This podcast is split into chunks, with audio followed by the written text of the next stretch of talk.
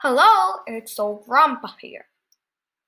And we're heading to the best coon hunting competition.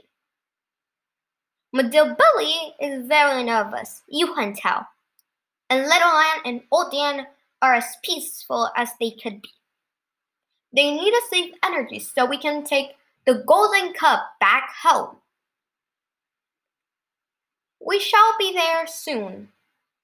I trust my boggy that it won't let us down. Papa is very excited as well, but very nervous since she left the girls at home. I tell him they're gonna be all fine and that we will be back ASAP. Everyone is very nervous and excited. I have faith on Billy, but we do not know what will be forward us. Wishes the best of the locks. Grandpa has to go.